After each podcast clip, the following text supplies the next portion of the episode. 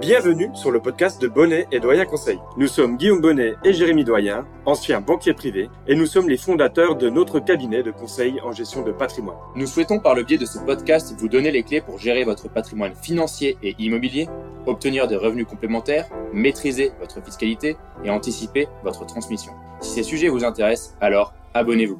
Nous vous souhaitons une très bonne écoute. Et aujourd'hui, dans ce nouvel épisode du podcast de Bonnet Doyen Conseil, on, on, veut échanger avec Jérémy sur la possibilité qu'on soit devant une des plus graves crises financières de l'histoire. Et on va donc échanger pour savoir si euh, vraiment c'est un risque qu'on a devant nous ou si alors il y a euh, des chances que les marchés continuent de progresser, que la hausse des taux qu'on est en train de vivre actuellement continue sans faire trop de dégâts dans l'économie réelle et qu'on n'entre pas dans des récessions. Tout cas, c'est le but de cet échange aujourd'hui avec Jérémy. Et je tiens à rappeler à nos auditeurs que nous ne sommes pas devins. Alors, euh, tout ce qu'on dira ici euh, ne va pas forcément se passer. Nous, on va essayer d'analyser un petit peu les, les facteurs macroéconomiques et puis euh, la, la, partie micro aussi des entreprises. Le but de ce podcast, c'est de savoir si on va vers la plus grande crise financière qu'on n'aura jamais vécue encore. C'est ça, c'est exactement ça. Et le but, c'est vraiment de donner des éléments pour ou contre. C'est d'amener un peu notre pierre à l'édifice pour que chacun puisse se poser la question si vous êtes investisseur chez vous. Ça vous apportera matière à réflexion pour vous dire que peut-être il y a des arbitrages à faire dans vos euh, allocations d'actifs et c'est euh, également sur ça que nous, on souhaite échanger aujourd'hui. Et on va tout au long de ce podcast aborder trois sujets principalement. Donc, on va parler des obligations, des taux concrètement. On va également parler ensuite des résultats d'entreprise et puis de la macroéconomie d'un point de vue général. Et on va commencer par parler des taux, et ça, ça va être lié avec les obligations, mais euh, rappeler un peu le contexte. On est dans une période où on a des taux qui sont extrêmement élevés. On enregistre euh, actuellement à la fin juillet, on a eu les nouvelles annonces de hausse des taux des banques centrales, que ce soit la Fed aux États-Unis ou la BCE en Europe qui ont annoncé une nouvelle hausse de taux de 0,25%. Euh, cette hausse de taux, c'est peut-être la dernière, la dernière avant une stagnation, avant une pause dans les hausses. Il n'y a pas pour l'instant de discours des différents banquiers centraux qui pourraient faire penser qu'ils souhaitent baisser les taux prochainement, en tout cas pas avant la fin de l'année 2023. C'est sur ces questions-là qu'on s'interroge justement aujourd'hui, c'est qu'est-ce qui va arriver dans les prochains mois? Et oui Guillaume, après avoir regardé plusieurs graphiques, on se rend compte en effet que toute hausse de taux qui était drastique pendant ces 20 dernières années a amené à une crise financière. Mais on rappelle aussi que toute cette hausse de taux avait lieu dans un contexte totalement différent par rapport aujourd'hui. Il n'y avait pas eu ce fameux quantitative easing et cette injection de liquidité par les banques centrales. Par contre, si on prend un récap, effectivement, après une hausse des taux et pendant la période de stagnation des taux et avant la baisse des taux, c'est là où les marchés financiers commençaient à baisser. Et ensuite, pendant la baisse des taux, c'est là où les marchés financiers ont drastiquement baissé. Oui, c'est vrai, Jérémy, c'est presque d'une précision mathématique. C'est vrai qu'on regardait ça juste avant d'enregistrer le podcast et vous pourrez faire l'expérience chez vous. Si vous allez voir euh, les, historiques des courbes des taux des banques centrales, que ce soit la Fed aux États-Unis ou la BCE en Europe, vous verrez qu'à chaque fois qu'il y a eu un resserrement monétaire qui a été euh, plutôt rapide et euh, vers la hausse, au moment où on arrive sur la stagnation et où les banques centrales arrêtent d'augmenter leurs taux, c'est quasiment au mois près, disons, euh, le plus haut sur les marchés financiers. On parle ici de la crise du dot-com en 2000, on parle de la crise des subprimes en 2007. Et euh, dernièrement, on a la courbe euh, qui est encore en train de monter, comme on l'a dit au début du podcast. Donc, qu'est-ce qui va se passer? Est-ce qu'on est toujours dans les mêmes causes et les mêmes conséquences Ou alors, est-ce que ce quantitative easing a totalement chamboulé les choses et on ne peut pas du coup prédire puisque c'est quelque chose qui n'est jamais arrivé par le passé. Et tout à fait, Guillaume. Et puis, si on réfléchit d'un point de vue investisseur, c'est vrai qu'avec nos clients, aujourd'hui, on propose aussi d'aller sur la classe obligataire, c'est-à-dire de profiter de cette hausse des taux. Et on pourrait réfléchir que quand les taux vont être au plus haut, effectivement, beaucoup d'investisseurs devraient se tourner au même moment vers ces obligations qui rapporteront beaucoup. Car si on anticipe une baisse des taux, la partie obligataire rapportera encore plus que ce qu'elle prévoit aujourd'hui. Et oui, et ça pour euh, ceux qui nous écoutent, on le rappelle parce qu'une obligation, elle va être inversement corrélée à l'évolution des taux. Pour faire simple, si les obligations aujourd'hui valent 100 et que les taux commencent à baisser, leur valeur va devenir de plus en plus importante, tandis que si les taux continuaient pour X raisons à monter, la valeur des obligations d'aujourd'hui émises baisserait puisque les taux seraient plus élevés. Donc il est clair qu'aujourd'hui, ne pas avoir la partie obligation, que ce soit par du fonds en euros ou par des fonds obligataires dans un portefeuille d'assurance vie, dans un portefeuille titre ou dans un autre portefeuille, est une erreur. Oui, concrètement, si on prend les courbes, justement, on arrive sur une sorte de plafond au niveau des taux, donc il y a plus de chances, si vous reprenez ce que euh, disait euh, juste avant, que les taux commencent à baisser dans les années à venir, donc en 2024 ou 2025, plutôt que ça ne continue de monter de façon trop importante.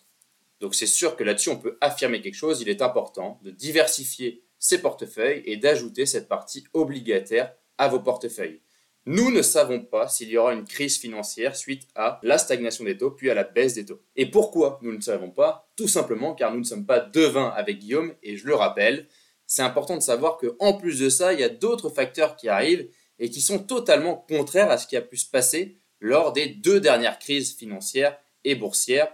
La crise de 2000, on le rappelle, était une crise liée à une bulle qui était la fameuse bulle Internet et la crise de 2008 venait du fait que les banques n'étaient pas régulées pour prêter aux emprunteurs. Et en Amérique, elles ont fait concrètement n'importe quoi et c'était un petit peu la folie à l'emprunt et une erreur euh, d'investissement immobilier réel et concret dans l'économie réelle derrière. Donc ces deux crises qui étaient quand même aussi différentes et qui ont été amenées par d'autres facteurs extérieurs.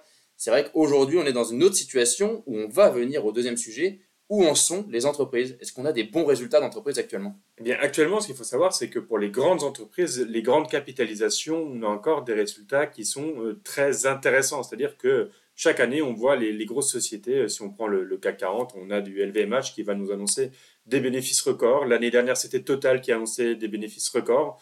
Euh, la plupart des sociétés du CAC 40 finalement se portent très bien et on a une bonne santé au niveau des sociétés aujourd'hui. Le problème, c'est qu'il est difficile de prévoir le retournement justement au niveau de la santé euh, de l'économie. Les sociétés se portent bien, le taux de chômage n'a jamais été aussi bas que ce soit en France ou aux États-Unis, ce qui est euh, pour le coup à l'inverse de ce qu'on pourrait penser si on imagine qu'une récession va arriver.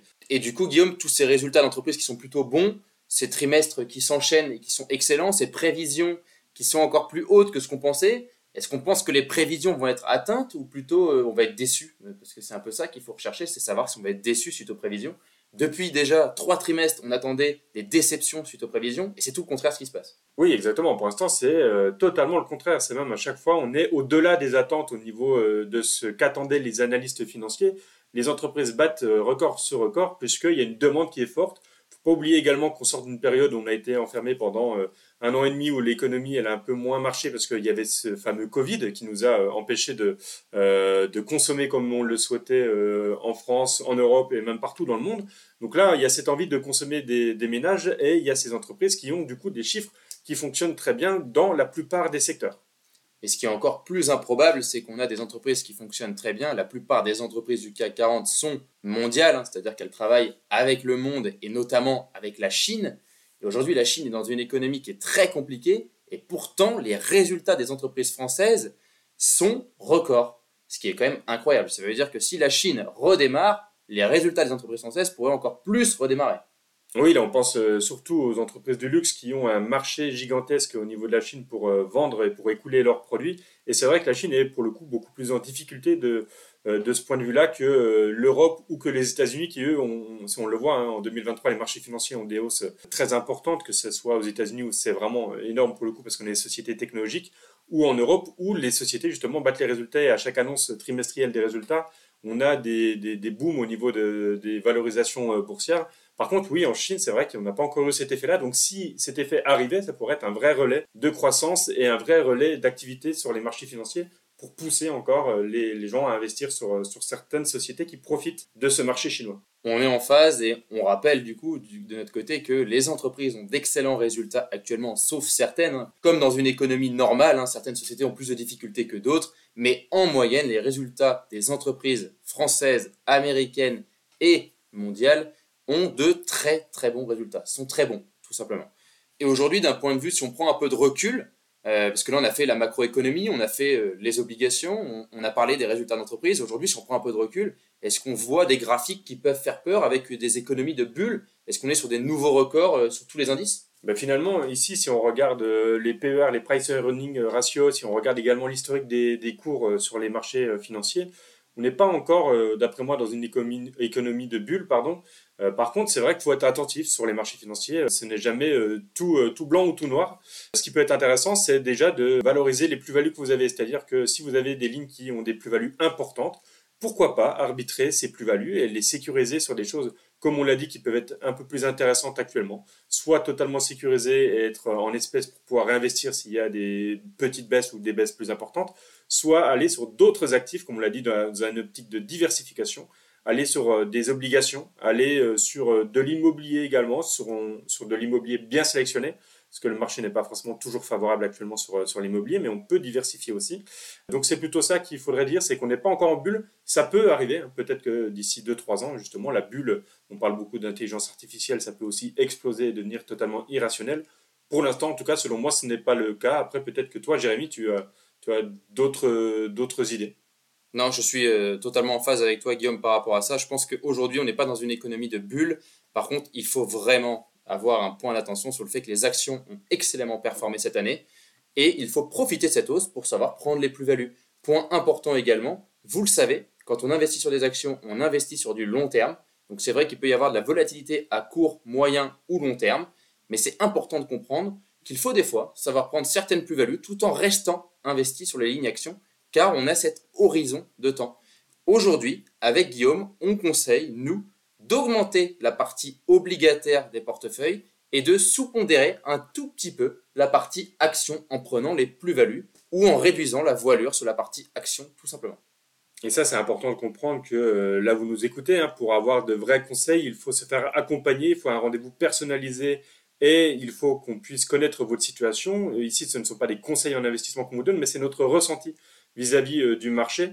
Il faut vous faire accompagner si vous voulez investir en, en action. Autre point qui est important, c'est qu'on n'a pas de boule de cristal, on l'a répété plusieurs fois, et euh, aujourd'hui, réduire la voilure sur les actions, c'est ce qui nous semble logique, car on est sur des valorisations qui sont élevées, mais rien ne nous dit que ça ne va pas encore progresser pendant un an, deux ans, et qu'on atteindra des niveaux encore bien plus élevés. C'est pour ça qu'il faut toujours bien diversifier, et ça, c'est pas un, mot qui est euh, lâché dans le vide, c'est que c'est vraiment la meilleure chose à faire quand on veut investir, c'est la diversification, et c'est rester maître de, ses esprits pour ne pas agir de manière euh, disproportionnée dans un sens comme dans l'autre. Et on rappelle que nous conseillons avec Guillaume aussi de rester investi sur la partie action. C'est juste une sous-pondération, c'est-à-dire qu'on réduit la voilure. C'est vraiment pas sortir de la poche action. Il faut juste pouvoir profiter aussi d'autres opportunités. On sait que les actions sur du long terme, ça rapporte beaucoup plus que les autres classes d'actifs depuis plusieurs années. Les performances passées ne préjugent pas des performances futures et vous le savez. Mais là, aujourd'hui, il y a des opportunités sur la poche obligataire et c'est pour ça qu'il faut en rajouter un petit peu dans les portefeuilles par rapport à ce qu'il peut y avoir aujourd'hui dans vos portefeuilles. Donc vous l'avez compris, on ne prédit pas, nous, de notre côté, un crack boursier. Par contre, on a des performances qui sont excellentes, il faut savoir en profiter pour aller vers de nouvelles poches, notamment la poche obligataire avec cette hausse des taux qui était drastique depuis maintenant un an. Et moi, j'ai envie de rappeler que même s'il pouvait y avoir une baisse importante dans le futur, d'ici 2-3 euh, ans, euh, pourquoi pas, c'est possible que ça arrive, bien sûr. Ce n'est pas forcément une mauvaise chose quand on est investisseur et qu'on a un horizon de long terme. Ça pourra justement permettre d'augmenter sa poche action une fois qu'on retrouvera des prix un peu plus accessibles sur, euh, sur des titres spécifiques ou au sens large une fois qu'on aura eu une sorte de respiration, ce qui est même j'ai envie de dire sain dans les marchés financiers qu'il y ait ces respirations-là pour pouvoir rentrer à nouveau sur des euh, très bonnes valorisations en espérant faire un bénéfice plus tard. Et pour aller plus loin, vous pouvez aller écouter l'épisode 28, Pourquoi avez-vous peur d'investir sur les actions? Et comme d'habitude, n'hésitez pas à laisser un commentaire pour nous dire ce que vous, vous pensez qu'il va se passer dans les prochains mois ou les prochaines années, ça nous intéresse réellement. Et si vous avez apprécié ce podcast, n'hésitez pas également à nous mettre 5 étoiles. Si vous souhaitez prolonger la discussion, alors vous pouvez directement prendre contact avec nous sur notre site bonnetdoyenconseil.com. C'était Guillaume Bonnet et Jérémy Doyen et nous vous remercions pour votre écoute. À bientôt pour un nouvel épisode.